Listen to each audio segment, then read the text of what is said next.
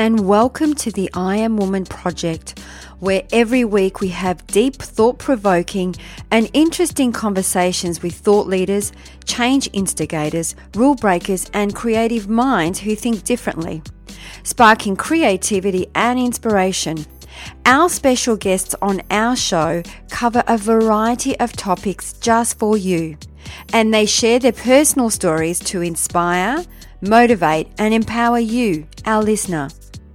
The I Am Woman podcast is produced for your enjoyment, and show notes are found at www.catherineplano.com. Come back often and feel free to add the podcast to your favorite RSS feed or iTunes. All links are in the show notes. Now let's get into the show.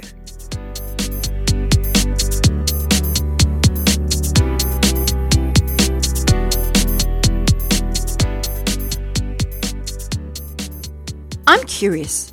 Do you want to know how to achieve lasting positive transformation, abundance, and empower your life? If you are not happy with where you are today and the repeating patterns that represent in your life over and over again, then a radical shift is what's required to help you make changes and live your life more on purpose. All you need to do is sign up to our email list and you will receive an online module on how to create radical paradigm shifts.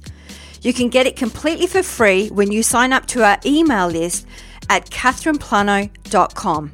And as a valued subscriber, you are also going to get exclusive content that's only available to our email subscribers, where we will have members only events, free access to online masterclasses, VIP and discount tickets to all events.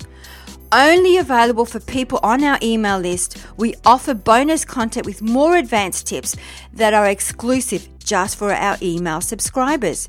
There is an amazing stuff available for you only if you sign up to the email list, and you can do that by going to catherineplano.com and sign up on the homepage.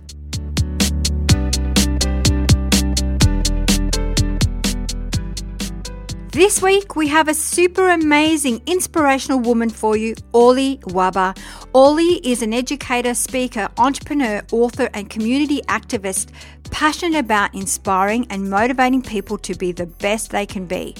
Since her teenage years, Orly has worked extensively with tweens and teens as well as local charities in her community, providing a helping hand for those who need it the most. Orly began her career in kindness as a middle school educator, teaching the children to embrace unity, build their self esteem, and use the power they have to influence the world for good. Orly is well known for incorporating and integrating ideas of kindness, love, and respect in the hearts and minds of her students, both in and out of the classroom setting. Orly founded Life Vest Inside in 2011, a non profit organisation with a mission to inspire, empower, and educate people of all backgrounds to live a life of kindness. Life Vest Inside encourages people to embrace the incredible power of giving and recognizing that in times of hardship, kindness, like a vest, keeps the world afloat.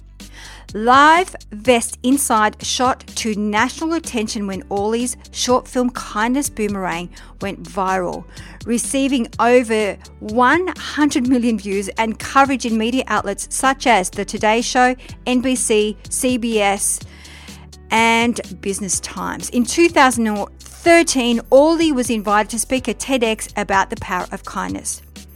Kindness is a gift everyone can afford to give. It's now time to tune into this one beautiful and kindful soul. Enjoy. Well, I'm super excited, and it's been some time trying to get this lovely lady on the show. And we have Orly Fortune Wahba. Welcome to I Am Woman Project. Oh, thank you so much for having me. I'm super pumped to be able to be on the show, and uh, it's been a pleasure to just get to know you a bit. So, for our listeners, we were just having a oh my god, uh, oh, I guess little little moment. Um, uh, I was talking about another guest that we had on the show a little while ago, Dana, who is actually friends with Orly. So there you go. We were just talking about migraines, and it's funny how the universe shows up. It's crazy. I said there's definitely a reason why you brought her name up, and I said, "Oh my goodness, I met her randomly, and now I just reconnected with her." So everything happens for a reason. We just sometimes don't see it. That's it. So, Orly, we always love to ask with a story. So, what is your unique story, and how did you get to doing what you are doing, which is amazing, by the way? And uh, and we'll unpack that a little bit more too. Sure, of course. So basically, uh, Life Vest Inside, the, the nonprofit organization I started, it's geared, the mission is to inspire, empower, and educate people to lead a life of kindness. But if I were to sum up the entire ideology of the organization, it would really come down to the word empowerment. To mm-hmm. empower people to recognize their value and that they matter, that they're unique and significant. And how I got to this really is based on my own journey yes, I began my my journey into wanting to make a change in this world since I was a little child. Really, as young as four years old, it's always been something that I felt very connected to. I felt that there was something I was meant to do to bring people together in this world. And hearing about negativity, animosity happening between people of different backgrounds of religions would actually hurt me as a kid. And I felt that there was something I was meant to do. I didn't know what, I didn't know how. And when you're a kid, talking about changing the world, people can look at you like you're crazy. And when you're an adult talking about it, they can look at you like you're even more crazy. Uh, but my my decision to really, in a sense, take this leap and recognize that this is where I want to be came about in my adolescent years when I was 15 years old. You know, as an as an adolescent, things are difficult as it is. You're trying to figure out who you are amongst people telling you who you should be. And I was a very shy kid. I had a lot of insecurities after going through some hardships with friends in my middle school years and feeling sort of isolated, feeling like I didn't necessarily matter. I was so shy. I would never be on a podcast. I would never talk in front of people. I would never raise my hand in class. And in the beginning of my sophomore year, we had a bit of a tragedy in my family. We had a fire in my house. And overnight, my family lost everything. I thank God we were okay. I mean, I'm one of five siblings. So we were physically okay. But inside, I was really a wreck. It wasn't just the fire, you know. It was sort of one of those years where everything that could go wrong went wrong. And we thought, okay, it can't get worse. It got worse. My dad had lost his business. One thing after the next continued to collapse around me. Sort of those things that are sort of your stronghold. And I was always a very positive person, believing that everything happens for a reason. So I remember even making sort of making a joke about it the next day, going to school. I'm like, oh yeah, my house burned down, you know. But inside, it was killing me. When I got back, I remember I'll never forget my parents when they got back um, that day, right after the fire. They didn't know, but I saw them, and they were crying, and I saw that I saw that they felt destroyed, and that destroyed me. And I said, I'm not gonna allow my emotions to get the best of me. I want to be able to be strong for them. And I didn't share my feelings with my friends because, you know, they would just change the subject. They didn't know what to say. And so all these emotions continued to build up inside of me. And one thing I realized as a result of this, you know, crazy situation is that sometimes when we go through these hardships, we can't keep those emotions inside of us forever because they eventually come to eat us, eat us from the inside out. And one not so, you know, special day, I went to sleep and I sort of just didn't wake up the next morning. I fell into a state of very, very, very dark depression. And I wasn't. I was home from school for several months. Now, during those months, not one person, not one person called. Not one person came to see if I was okay. To be honest, I think that that crushed me much more than the fire did. And I was always a kid, like I said, I was very shy, but I love people. I, I really love people. So whether you, I knew you, I didn't know you, if you were home from school, I would take notes from you and bring it to you the next day. And so feeling like my goodness, I'm home for a few months. Nobody called, nobody came to visit. It made me feel like I was invisible. Like if I wasn't here tomorrow, would it even matter to anybody? I felt like I didn't count. Believe I could change the world. I didn't even feel like I had a place in this world. And I got into a very bad state of depression. I'm, I'm talking about suicidal dark. I just I didn't want to live. I was angry at everyone, at myself, at the world, at my friends, at God, at everything, at everyone around me. I just wanted it to end. And I was forced to go back to school, but I wasn't that same kid, that studious kid that would, you know, be there taking down notes and listening to all the teachers are saying and trying to engage. I was that kid in the corner, that kid dressed all in black, that kid, you know, writing morbid poetry, that kid just wanting to be left alone without a smile on their face. And I sort of just wanted to feel, be forgotten. was forgotten. And then one not so special morning, I woke up and I was getting ready for school and I was looking at myself in the mirror and I was I stared at myself in the mirror. The scariest thing happened. I didn't see myself. I didn't see that four year old kid that dreamed of changing the world looking back at me. It was like she was gone. It was like someone took her. And to be honest, that scared me more than anything in the world. And I said to myself, this can't be my end. I cannot let this be my end. I have to be able to pick myself back up. I didn't know how. I didn't know how, how I was going to do it. I didn't know when. But I made a promise to myself at 15. And to be honest, it's that promise that wakes me up every morning until today. It's that promise that led me into my seven amazing years teaching middle school. It's that promise that led me into Life Vest Inside. It's that promise that led me here to make that move to, to Jerusalem. And it's that promise that's going to lead me to whatever's next in my life. It was a promise to be there for people the way I wish somebody would have been there for me, to see people the way I wish somebody would have seen me. Because at the end of the day, that's what every single one of us wants to feel like we're seen, like we matter.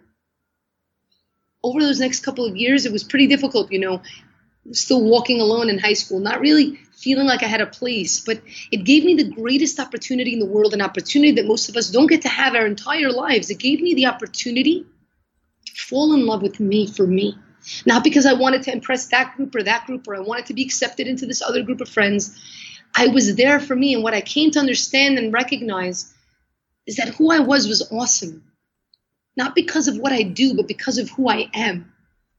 And the more I came to love myself, my confidence began to build. And it only came into fruition and understanding in my senior year of high school. In the beginning of my senior year, we went on a seminar with my entire grade. We were sitting in a circle, and the teacher was talking about obstacles. And I did something I never did before. I raised my hand.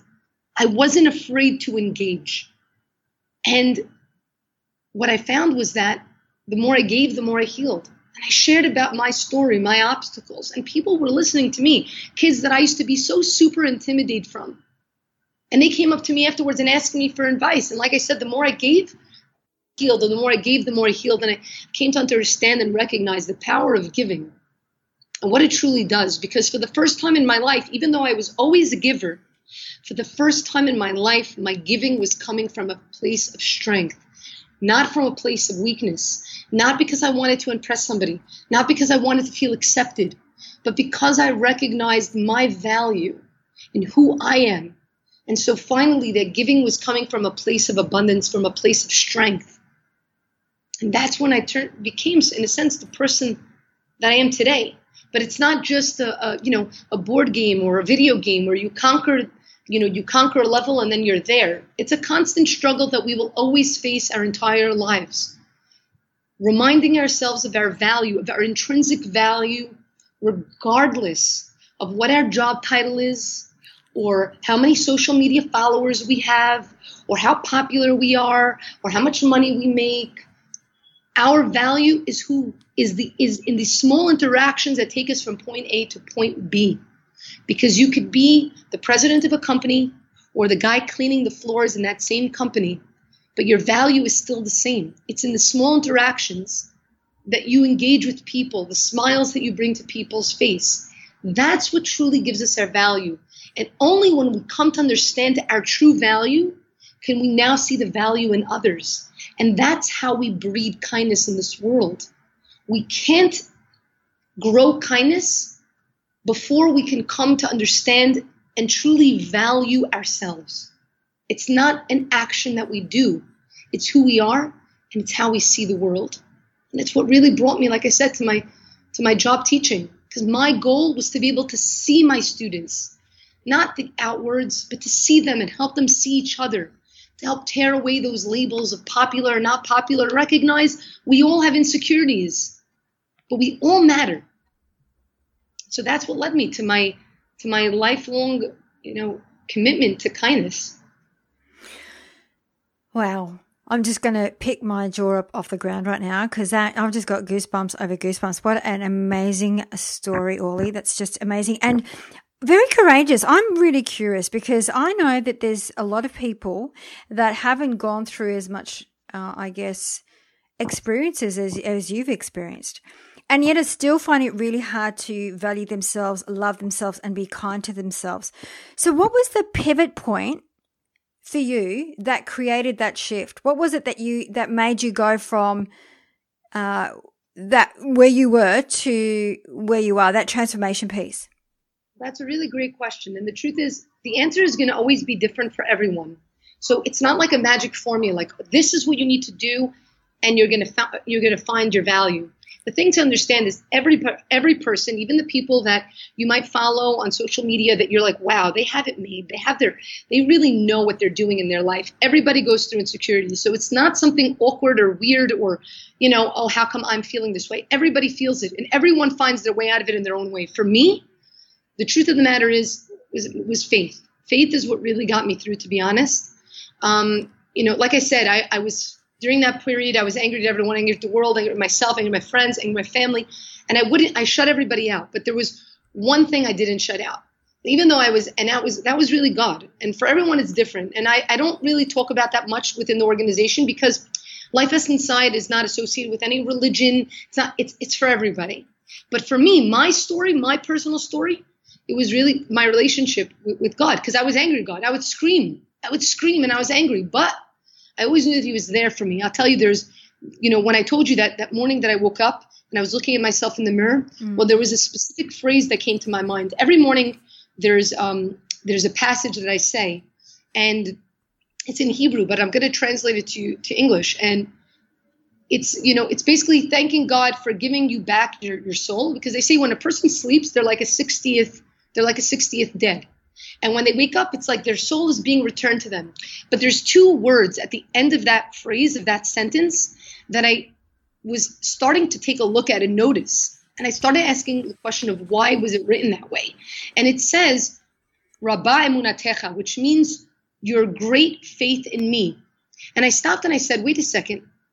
It's weird. Shouldn't it say our great faith in you? Our great faith in you, God, because you give. And I realized, no, says, ah, your, our, our, your great faith in me. What I realized it was coming to say is that, Orly, even though you've made mistakes yesterday and the day before, and maybe you'll keep making mistakes, every morning when you wake up, every morning when you take that deep breath in, and you have air in your lungs and your heart is beating, that's a sign that God, the King of the universe, is betting on you. That even though you've made mistakes, you're going to do something, you're going to bring something into this world today that nobody else can bring.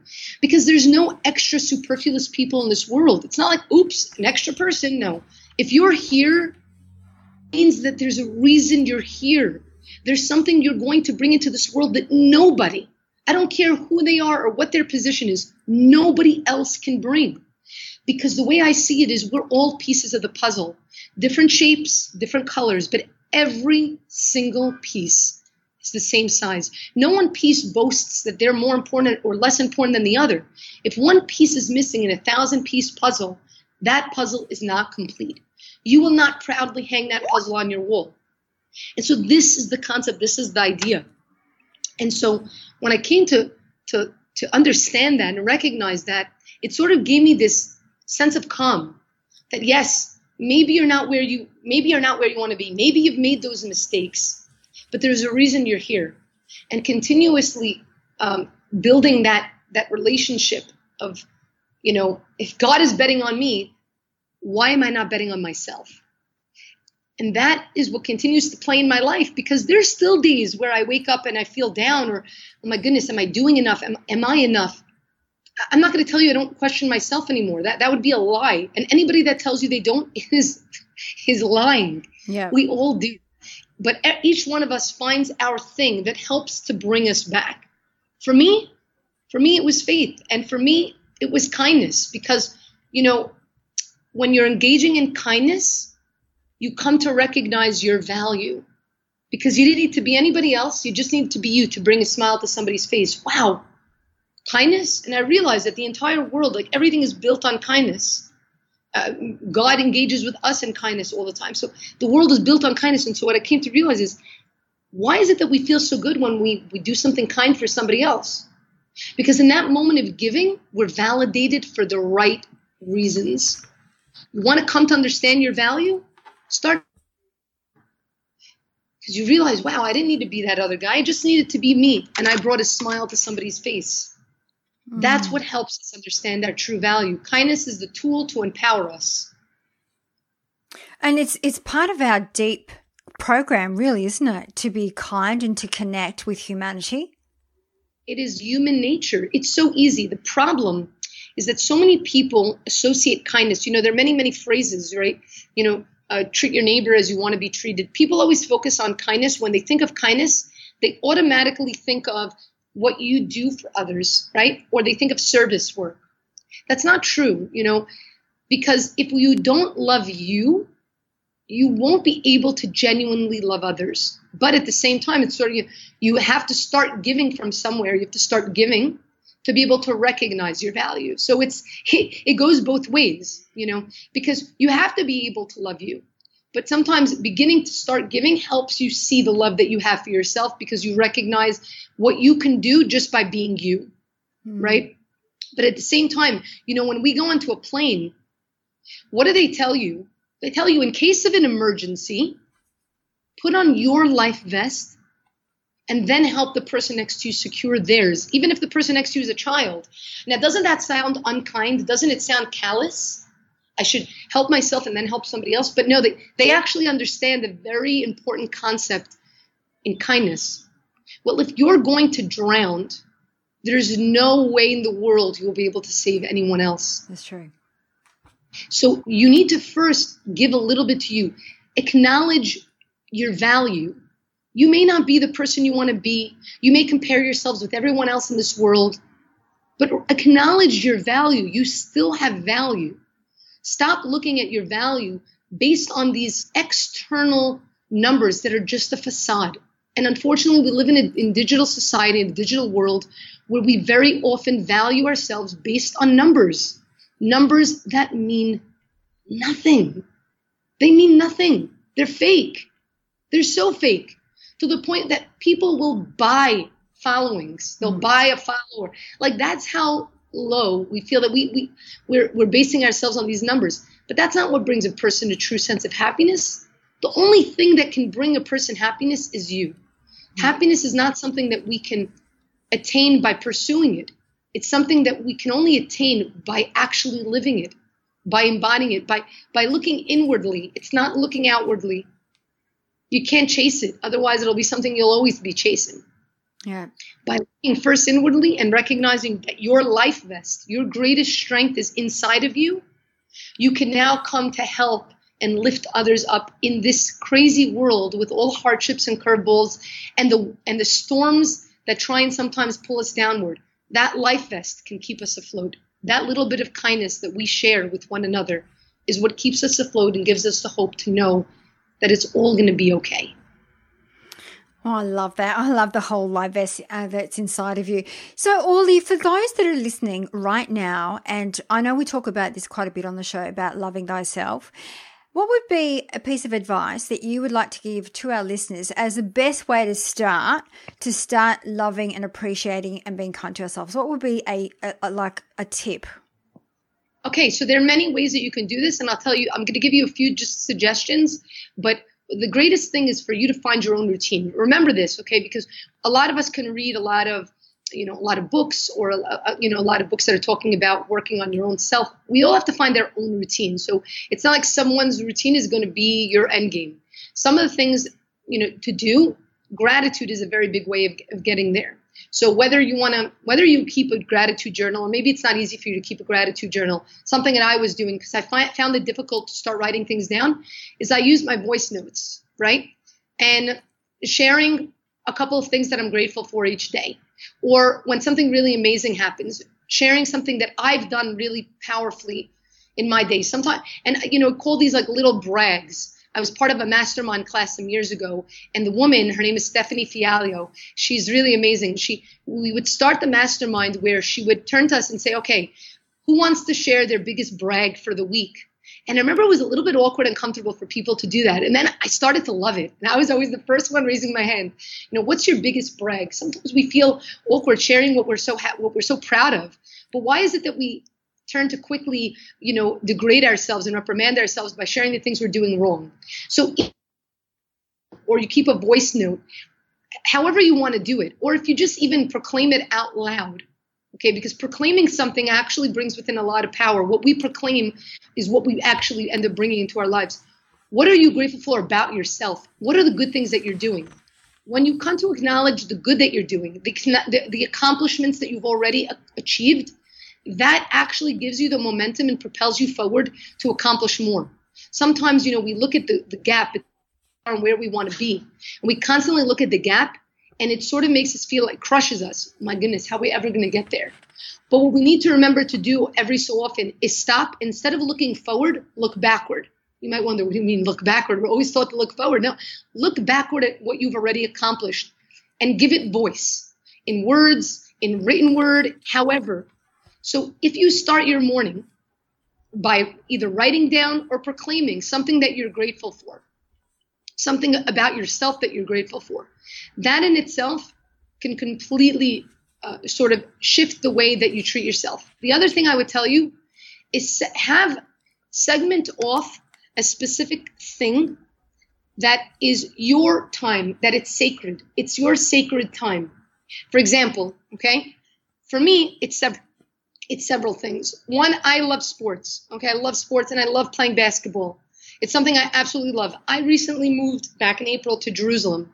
Back when I was in the States, my sacred time was Tuesday evenings at 7 p.m. It didn't matter if somebody was going to call me with a meeting that was going to potentially get me a, a million dollar donor. It didn't matter. 7 p.m. was my sacred time. That's when I went to my community center and I played basketball with the girls in my community. I was part of a league. I loved it. One of the first things that I did when I came to Jerusalem is find a basketball league. It was the first, it happened to also be that it's Tuesday nights. Doesn't matter what's going on, if it's raining, if it's snowing, if I'm not even feeling a little bit great. Tuesday nights are sacred for me and I go and I have that time to play basketball.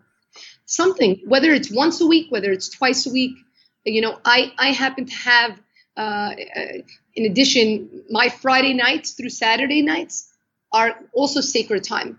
No technology. My phone is off. My computer is off. I'm not, no TV. I'm completely separated from all of the rest of the world. For me, it's called Shabbat. It's part of it's part of my religion. But I was talking with a lot of uh, friends of mine that are not that are not religious or not Jewish, and and they they're like, wow, I love this concept of Shabbat, like taking a, a day where you disconnect from technology, and it was it's really considered to be my sacred day. I, you know, because no matter what goes on during the week, you have this this 24 hour period, 25 hour period where focus on who you are, on where you want to go. It's amazing. So taking, giving yourself a little bit of that self care whether it's a day, an hour, whatever it is, but really sticking to it, making it part of your routine. Because if it's just going to be something that you haphazardly incorporate, you're always going to push it aside and say, ah, but you know what? It's okay. I have to really do this. It's important. If it's something that's set in your schedule, you're more you're more likely to actually stick to it. These are just a couple of things in terms of giving a little bit back to yourself and even incorporating something where you maybe give to others, whether it's, you know, uh, you segment something that you really want to accomplish. I create um, the beginning of my year every year. I write down three sets of goals: personal goals, professional goals, and spiritual goals. And I list these goals of what I want to see my life change by the following year. But I don't just write it and then put it away and then not look at it until the next year. What I do is I take that list and then I break it down into checklists of something I could look at each day. Okay, well, if I want to accomplish that personally or spiritually or whatever it is by the end of the year, what do I need to start doing on a daily basis or a weekly basis that's going to help me in the year from now get there? And one of the things on my checklist is to actually read the list because sometimes we can become so we feel so bad. Oh, I didn't take that that time to go for a walk, or I didn't do this, or I didn't volunteer, or I didn't. Do, we, we feel so negative that we can't check things off of our list. So what do we do? We take that list and we tuck it far away, and we don't want to look at it because it makes us feel guilty. So one of the things on my checklist is to read the list. So I know that even if I didn't do one thing on my list that day, I can click, I can check off that I read my list. And doing that helps us to become more mindful of what we want and to remind ourselves on a daily basis. Because just making a resolution in the beginning of the year and then you know, maybe looking at twice during the year, that's not going to help us get to the place that we want to get to. Make your to do list of what is important to you, what's important to you in terms of your own self growth, how you want to see who, you, yourself in a year from now, and make them small and attainable. Mm, I love that, Orly. And it's really fascinating. Just today, we were talking about, you, you were talking about breaking. We were talking about holding back information because of not coming across as showing off. And what you're saying, because it, it, we see that a lot. We see that a lot where people are always showing off on social media or bragging on social media. And then, you know, just from, I guess, from, there's the other flip side of that where people are not, are comparing themselves to these kind of individuals and it puts them in the completely, uh, opposite, uh, I guess, scenario where they start doubting themselves and putting themselves down. And so we were looking at how, how how does that actually work? With the way that you've described it, it's more like inspirational. Yes, well, there's two ways of this. Okay, so there's two there's two sides to this coin here because you're bringing up a really good point. What ends up happening is, first of all, number one, it's my belief that people should have a limited time on social media. I, I really do believe that. I, I, believe that social media does a lot of good.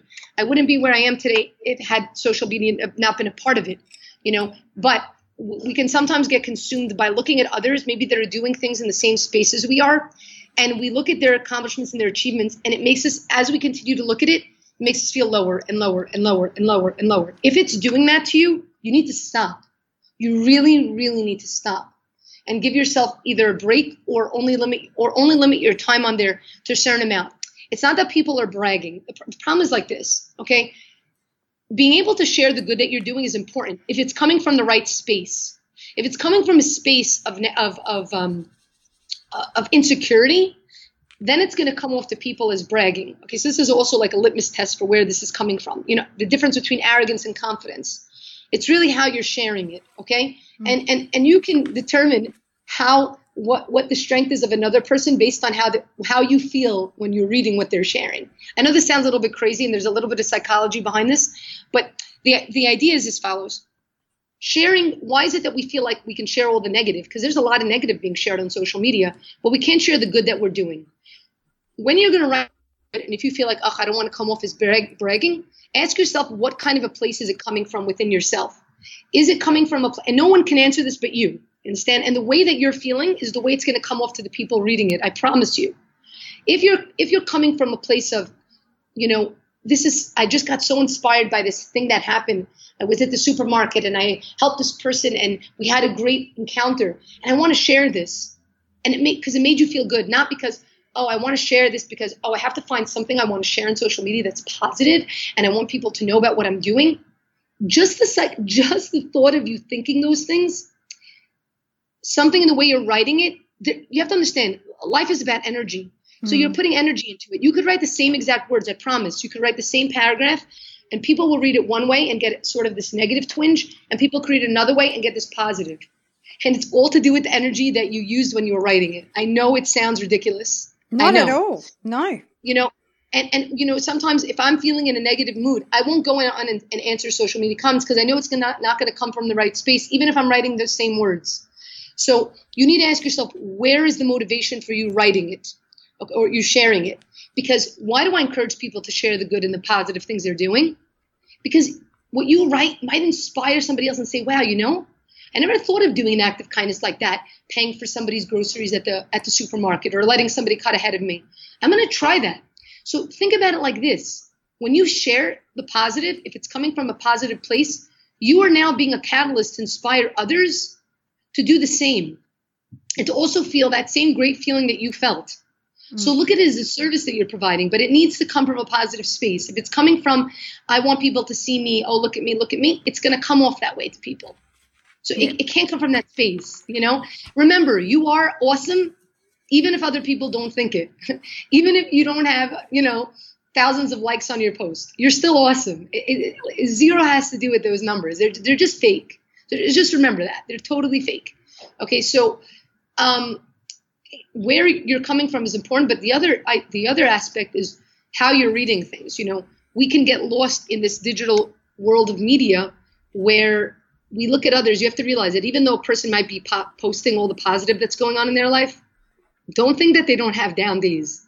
You know, I'm very, very careful about that. I remember somebody asked me, like, Orly, how are you always happy? I said, always happy? Who said I'm always happy? You know, I did a challenge this past, it was on my personal profile about a few months ago. It was very hard for me to do, but it was really, really amazing. Every day I, I did a 40 day challenge where every day I was going to a specific space here in Jerusalem. It's a, a religious area, um, the Western Wall, and I was I was praying every day for 40 days, and then and I was praying for something specific, and I was proclaiming it. My my match, my my my other half, uh, and I was proclaiming it. I would go and I would pray, and after that I would make a Facebook live, you know, day one of whatever, and I would have to proclaim it live on Facebook. It was not easy you know, to say that. I'm looking to find my husband. This is what I want to find. It's really it's not easy. But it, it inspired a lot of people to realize that you don't need to feel so embarrassed about certain things. And there were days I didn't know what I was going to say on Facebook Live. There were days that I would I would cry, and I wouldn't be off. And there were days where I was strong, and there were days where I was happy, days where I was pensive, days where I was. There's a reason I was doing that. It's because it's important that people understand the full gamut of emotions that come that comes with things. No one's going to always be up and no one's going to always be down. But if we look at, at social media as this, oh, wow, that's a person's life, we sometimes can question our own life. Like, how come we're not there? How come we're feeling this way? You have to be able to take it in its perspective. It's important to, to, to know and to recognize that the people that are that are also sh- showing all that positive, the people that are really successful out there in life, they didn't, there's no overnight success there. There was a lot of hardship and a lot of discouragement and a lot of pain and a lot of crying and a lot of pushing and a lot for everybody. So you're not alone. You're not mm. alone. You mm. just need to believe a little bit more in yourself. It's okay. It's okay to have your own process and to be down. The question is, are you going to be able to pick yourself back up? Yep. I can't I'm trying to think who said it, but I can't remember who it was. But they said that when your down days, depressing days, anxiety days, whatever that may be, they come and go. They're like clouds. So sometimes the yeah. sky is clear, there's no clouds in the sky, the sun is shining, and other times there's lots of clouds, but they come and go. Exactly. Mm. You know, faith is not about being able to, to trust in yourself when it's a clear day and you can see what's ahead of you. Faith is being able to walk in a dark room and and be able to trust that the person that's in front of you or the people that love you are leading you down the right path. It's being able to to have that faith in the darkness. Mm. it's not easy to have it. It's not easy to, to to take those steps when you don't know what's coming. But that's exactly where that belief comes from to believe a bit in yourself. Mm. you have everything that you need in in in the, in the suitcase in a sense that was given to you when you entered into this world. You have everything that you need to succeed you don't need to look into another person's suitcase to see what they have and question why you don't have it. Because if you don't have it, it means you don't need it for where you're going. On the trip that you're going, on the journey that you're headed on, you don't need it. You're going somewhere else. And what's, what you have in your suitcase is exactly what you need. But you need to respect what you have enough.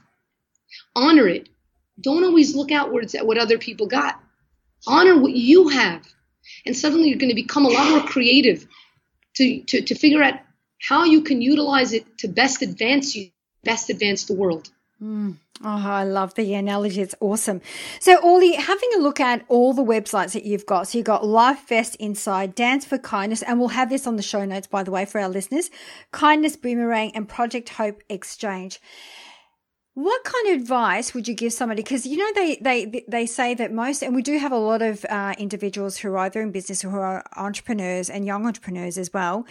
What would be a piece of advice that you would like to give them um, as a way to overcome those roadblocks in business? Because um, there there are different reasons as to why people fail to succeed in business. What are your thoughts around that?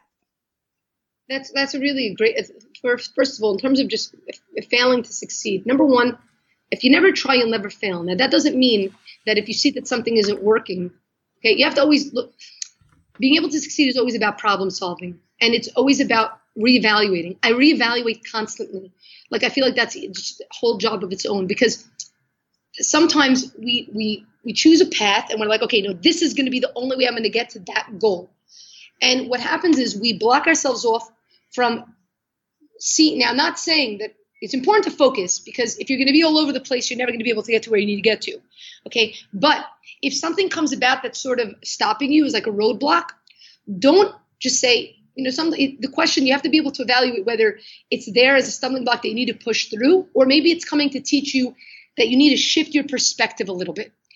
You have to decide that because every case is different. Okay, so it's not going to be one way or the other. Sometimes, yeah, sometimes the roadblock that you're facing or the challenge that you're facing in business is there to challenge you to push through because nothing just comes like you know click of a button. It, it doesn't work that way. But sometimes those those obstacles, those bumps are there to help you reevaluate, to look to shift your perspective a little bit. Yes, maybe you're going to get to that same end game, but maybe you need to take a detour. Maybe that program that you created, even though you think it's the best ever, maybe it needs a little bit of tweaking. You need to listen sometimes to advice, but be very careful about how you take people's advice as well. Because it's very easy for people to come in, look at your business, and then tell you, oh, why you do this or this or this or this. And then sometimes you get so overloaded by the advice that you get, okay, that you, you you start from scratch, you throw out all your notes, you throw it away, and then you you try that path. And then that there has to be a level of and, and I know I'm not giving a straight out answer here because the reason that is is because for every case is different. You need to also trust your intuition. You have to. Remember, you know what you're doing better than anyone. Yes, other people can see it from the outside and give you advice because sometimes we're too close to what we're doing to see it. So you need to be able to take in that advice, but remember to trust your intuition as well. So I know I'm saying two opposing things here, but they're not. It's it's it's it's a balancing act. You have to be mm. able to balance from listening to others as well as listening to your own intuition because sometimes we can take others' advice so much and we're like, but they're so successful, they're telling you have to do this, and you completely shift everything, and then you find yourself back again and you're back and forward, you're back and forward. Sometimes you need to be able to trust your intuition and to go forward and to know that maybe you're going to trust your intuition and things aren't going to pan out. That's okay. You take the lessons that you learned from that supposed failure because nothing is really a failure. Yes, something can fail, but if it taught you something, then it's really a stepping stone to success right? Because you, you wouldn't have learned that something had you not made that mistake. Okay. Mm. So I, I know it's, I, I, know it could seem like I'm not really giving that straight answer. Or are you saying both things? But yeah, it, it's a balancing act. You know, when you're going to look to start something, if I, when I started this organization, if I looked too, too far ahead, I always say you have to dream big, but you have to think small.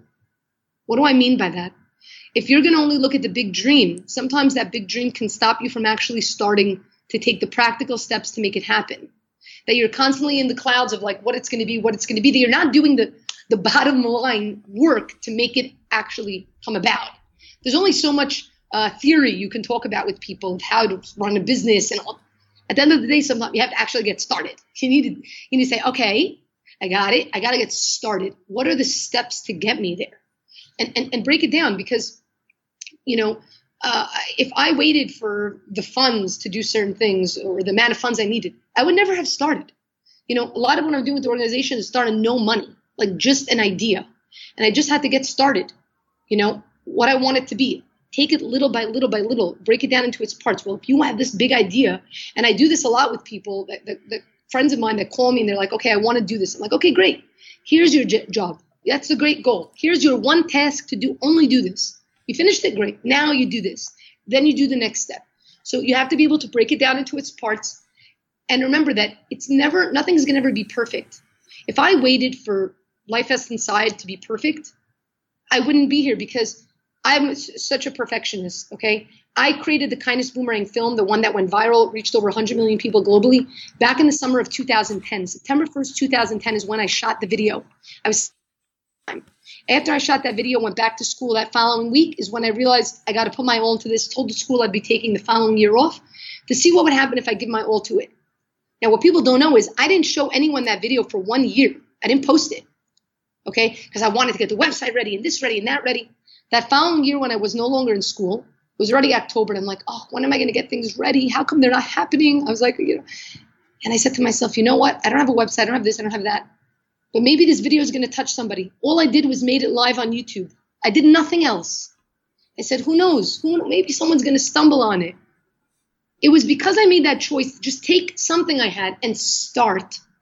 That video went crazy viral. No, I didn't put any money into marketing, have no idea how people saw it, but obviously connected with people. And it reached over, at this point, well over, well over 100 million people.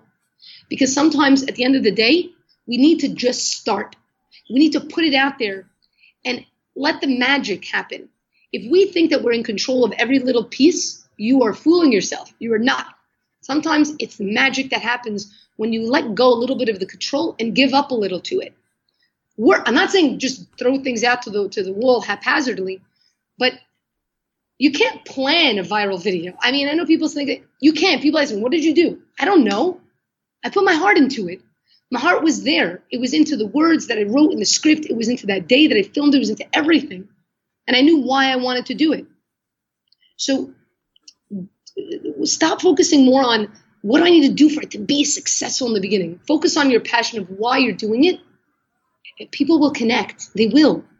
You know, so you have to trust a little bit. You have to be flexible a little bit to be able to to to compromise on sometimes on perfection, to be able to compromise your vision and realize that maybe you were looking to go through this door, but that door seems to be locked. But you know what? There's a little bit of a crack in a window right next to it.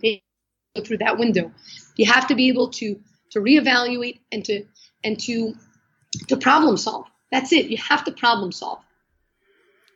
Wow, I love it. And uh, just going back on some of the stuff that you were talking about, uh, to um, when you were talking about the bumps and the blocks. I mean, you're basically saying they are your signs as a way to move forward um, because you're actually reevaluating your position and then you're actually uh, solving your problems. And then you were talking about intuition and listening, which really is, I mean, you can follow your gut feeling or your intuition, but it's also good to have a bit of a mentor. So listening and, and intuition, especially if it's someone that you're listening to who's experienced business before or even a life experience before. Uh, but I really truly believe in what you were saying, like follow your gut feeling. And failure is your teacher. So everything that you were talking about absolutely makes sense. And I agree about having a mentor. Now, the, ment- the idea of the mentor is not that they're going to tell you what to do. More than anything, okay, I, I was working with a, with a coach. Her name is Alicia St. Germain. She's an amazing, amazing woman. Um, and, you know, it wasn't like she was telling me what to do. She was a sounding board for me. It's very important to have within your, like, whether it be a mentor that's doing this from somebody that could be your sounding board. Because generally, we can talk when we are able to talk out loud, we find the answers that are really there. But when we're always in our head, it, it doesn't come out. So being able to have a sounding board of somebody that can challenge you a little bit and someone that you can speak to that can listen and allow you to work through your process is really helpful to get you to where the ideas that you want to get to and to mm. understand what intuition is really saying because sometimes it can trick us. And we want to do things more out of our pride of not a feeling like oh i failed. Sometimes we're, we're connected more to our pride than anything else. We have to recognize where where those feelings are coming from and we don't want to maybe let go or or shift or, or, or compromise. Is it coming from pride or or from somewhere else you know? And having a, a mentor and a sounding board actually helps you to do to um, to get there Absolutely. And I, I love the fact that you shared your video story because we do have a lot of entrepreneurs and solopreneurs that listen to this show and quite often it's about you're exactly what you're saying it's about letting go of the control because quite often they hold back and say my website is not ready or this is not ready it's just about putting it out there and that's how you learn and gauge what's working what's not working and then uh, and it's okay to uh, put it out there even if it's not fully finished or even get your tribe to help you finish your project or your website. Get them to That's sort of gauge with you uh, until That's you complete it. Yes, because that actually, if anything, that really brings that gives people ownership mm. of what you're doing, and then they're even more connected to what you're about. If you like, I've involved our community of people. Like when I was creating the new logos for Dance for Kindness and for whatever, I would on our like group leaders for our, our main event, our Dance for Kindness event, I would put up things. Okay, guys, which logo do you like more? Like who has an idea for what we're going to call this or what we're going to, and people love that. And then when you're mm. taking those ideas and you're listening, now you're, you're including them in the process. For me, I don't own LifeVest Inside. I never will. I don't. I love we, the people own LifeVest Inside. I know and I say it all the time. It doesn't belong to me. It belongs to all of us because, mm and, and I, and I mean that when I say that. Um, and so the more that you involve people in your process, and sometimes you can feel like, well, maybe it's coming off as weakness. No, it's showing that you're a human being. And guess what, guys? People want to connect with human beings, right? Don't you? Is it yeah. annoying to only connect with somebody that always looks like everything that they're doing is perfect? Yep. We like to connect with human beings. I mean, we are human beings. So yeah. be a human being. It's okay. Absolutely. I love that. Absolutely. So before we wrap up, uh, I would love to really unpack for our listeners the uh, Dance for Kindness, Kindness Boomerang, which we'll have on the show notes, and Project Hope Exchange. Do you want to talk us through what they do? 100%. So the main organization, the mothership, uh, is Life Vest Inside. That's the nonprofit I started seven years ago. And the mission is to inspire, empower, and educate people to lead a life of kindness. Now, the way that we do that, the way that we bring this message into the world is through inspirational media like film, uh, through education, developing curriculum, through technology, um, that which is Project Hope Exchange, and through global events, okay, which is uh, which is like Dance for Kindness. So each of these websites really are sort of branches of the organization uh, so you can learn a lot about the organization on the Life Vest Inside website. Our new website is going to be launching hopefully within the next month. Uh, I'm really excited for that. Dance for Kindness is our global event. It's an annual worldwide flash mob that takes place took place last year in over 120 cities, 50 countries, all on the same day to kick off World Kindness Week. It's basically a happening that people come together and all of a sudden break out into dance and happens all over the world on the same day to the same song and the same dance. And it's completely volunteer run. We have group leaders from ages 10 to age 76. And at its core, it's really a leadership training program where our group leaders receive school skills and resources to not only help them put this event together, it's not about this event, but to be able to learn how to take a big idea and break it into its parts and make it actually come into fruition. And the, the, the community of individuals that come together is absolutely unbelievable. People from all different races, religions, ethnicities, and backgrounds. And that event happens every November. Uh, we're now going into our eighth annual event, which is really amazing. And you can learn more about that on the danceforkindness.com website. Project Hope Exchange is a platform, a technology platform that we where whereby we collect, aggregate, and share 30 second anonymous audio messages of hope from individuals that have been through adversity to others going through that same adversity. The the ideology behind the site is that the best way to get hope is when you give hope. Oftentimes when we give advice to somebody, we're actually speaking to ourselves which is very true. And so through this, there are many different adversities in this world, whether it be physical health, mental health, or life challenges. You can come onto the site and record a 30 second anonymous audio message of hope based on an adversity you're facing. So maybe you're facing loss, God forbid, or maybe somebody you know is going through cancer, or maybe you know uh, you're going through divorce. Whatever it is, you can go onto the site and record a 30 second message of hope based on that adversity that you're either going through or have passed. All the messages are vetted and then placed into categories. You can also come on and click on Get Hope. Select from the bucket of physical health, mental health, or life challenge, and then select the specific adversity. So if you click on cancer, the platform will sort through all the audio messages left by people that have either gone through cancer or going through cancer, have family members going through cancer.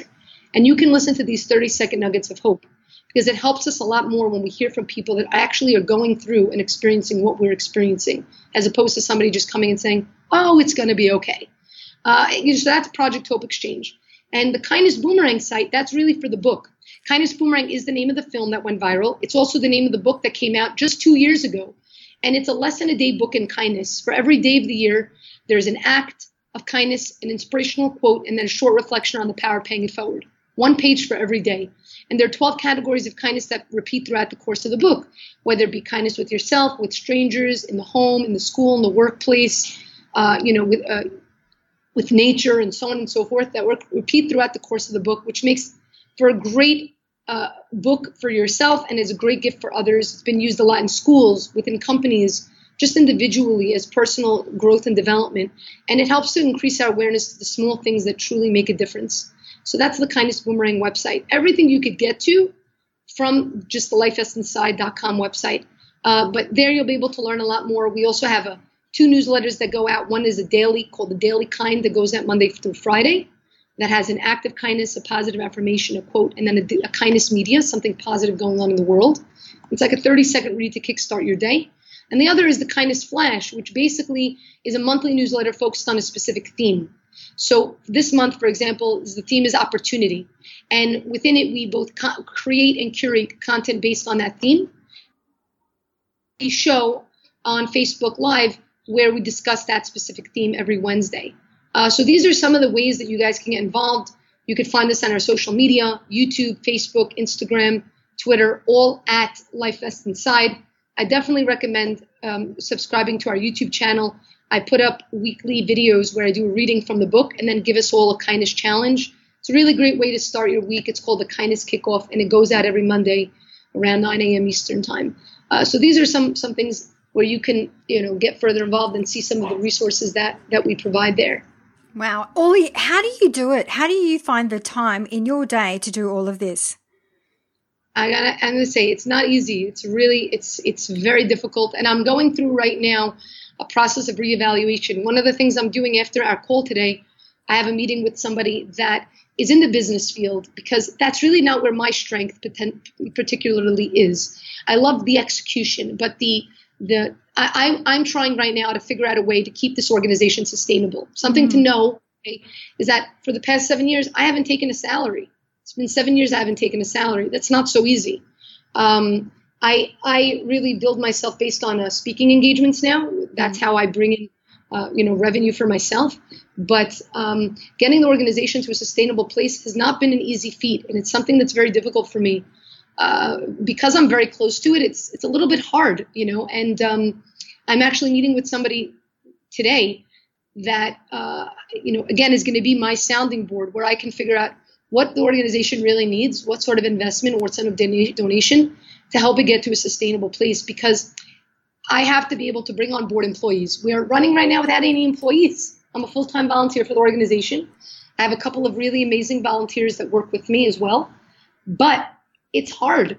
It's sometimes really tough. It's challenging to be able to juggle all of these all of these things. And I've only really shared and touched on not even all of them. It's you know uh, it wouldn't be what it was without the volunteers that we have, but it's it's difficult. You know, um, I'm in that that growing pains position right now, mm. and I'm, I'm like I said, I'm headed to a meeting right now. I'm gonna get it there. I know. Good. Um, but it's it's you know, there are days where it could be a challenge. And again, like I said, it's about reprioritizing. So that's something I'm looking at right now is saying, well, which are the things that make me super excited about the organization that I want to be able to spend most of my time on, and which are maybe things that I are amazing, but maybe I need to put a pin in them right now. They're still going to be there, but um, sometimes my biggest thing is, you know, I love doing so many things, and I'm trying to get myself focused in on um, right now on getting these few things that we're really good at, working really well and making them sustainable, and then I can grow outwardly. So that's what I'm right now in the process and the growing pains of doing. Hmm. Um, but yeah. That's uh, I was about to. What comes to mind is it's it's got to be a, a fair exchange, you know. So the the work you're putting in, you have to also receive, and there are investors out there, like angel investors, that you can actually put a proposal forward and actually get them to invest money in your projects because they're amazing projects. Uh, yeah, the, this is exactly my point because what I've been able to figure out from the organization is that we have actually a revenue model with almost every initiative. And so we can actually become a sustainable, even though we're a nonprofit, still needs to run like a business. We can come up with a sustainable way to keep this organization running yep. with just a one time angel investment my goal right now is to figure out well what is that number? And how can it be realistic that this is going to turn into something that can be sustainable? And that as it continues to grow it can add on more things but only to, to grow once you've created that sustainable model that wow when we do this if i can bring on so and so and so on we have the ability to, to generate the revenue that we need on an annual basis. Because i don't want to have to be going to get angel investors every year every few years my barometer of success is how can this organization sustain itself simply from itself, you know? And that's what I've been putting in a lot of time and work on over the past few months. And I feel like I'm almost there. So I'm, I'm really excited about cracking that nut because I think it's something that we all um, struggle with. And sometimes because we're not sure, well, where is that next big break going to come from? Sometimes we have our arms out in so many directions. We have so many ideas because we don't know what's going to take yeah. But sometimes doing that can actually prevent us from growing at the pace that we need to. Mm. At least that's been the case for me. You know, uh, that's what I hear from, but it's hard for me to do it because, again, I'm doing this without donations. Do you know how much donations we get on a monthly basis? We're bringing in only, what, $200. People don't believe that when I tell them that because on the outward, on the website, it looks like, whoa, this organization looks like it's like a multi-million dollar company or whatever it is, you know. Mm. But it's not. It's literally I'm just having to be perfectionist and very into design and creation of all these things. But it does it does need you know it does need help and sometimes being able to let people know that you need that help um, is an important part of the struggle as well. Sometimes, and again, that's I guess it's to do with uh, maybe it's to do with pride. Maybe I'm not sure, you know. But I know that I need to crack that nut. So I recognize my weaknesses. I know where my strengths are, but I recognize my weaknesses, and I need to become a little bit more aware of them and be willing to, like I said, give up a little bit on some of the control to to, to grow in that way. You know, and, and that's what I'm hoping to do over this year. I really am. Yeah, I'm I'm sure you're going to um, achieve that without a problem. So, Orly, what we do as we wrap up the show, we always love to ask our woman of inspiration to pick one word that best describes her personal brand. What would be that one word for you? The one word for me would be empowerment. Yep. Hands down. Absolutely. Empowerment. Yep.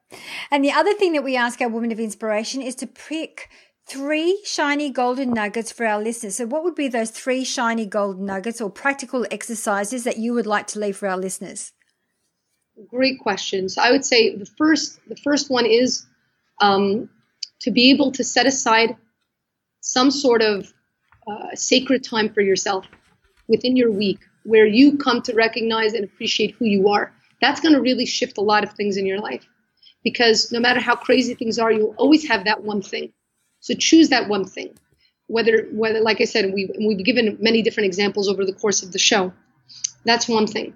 To be able to find somebody that can be your sounding board, somebody that you trust as a mentor, where you can share and grow and also figure out what it is within you that you're sort of wanting to bring into the world.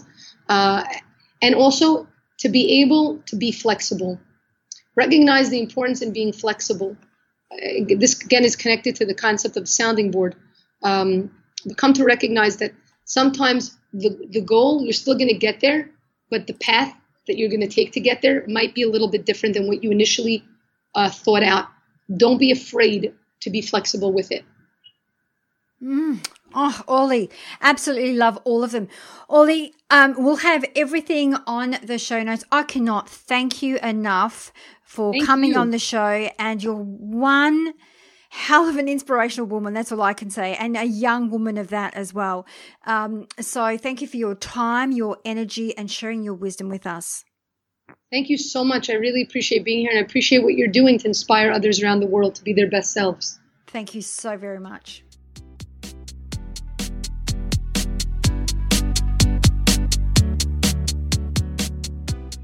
That brings us to the end of another episode.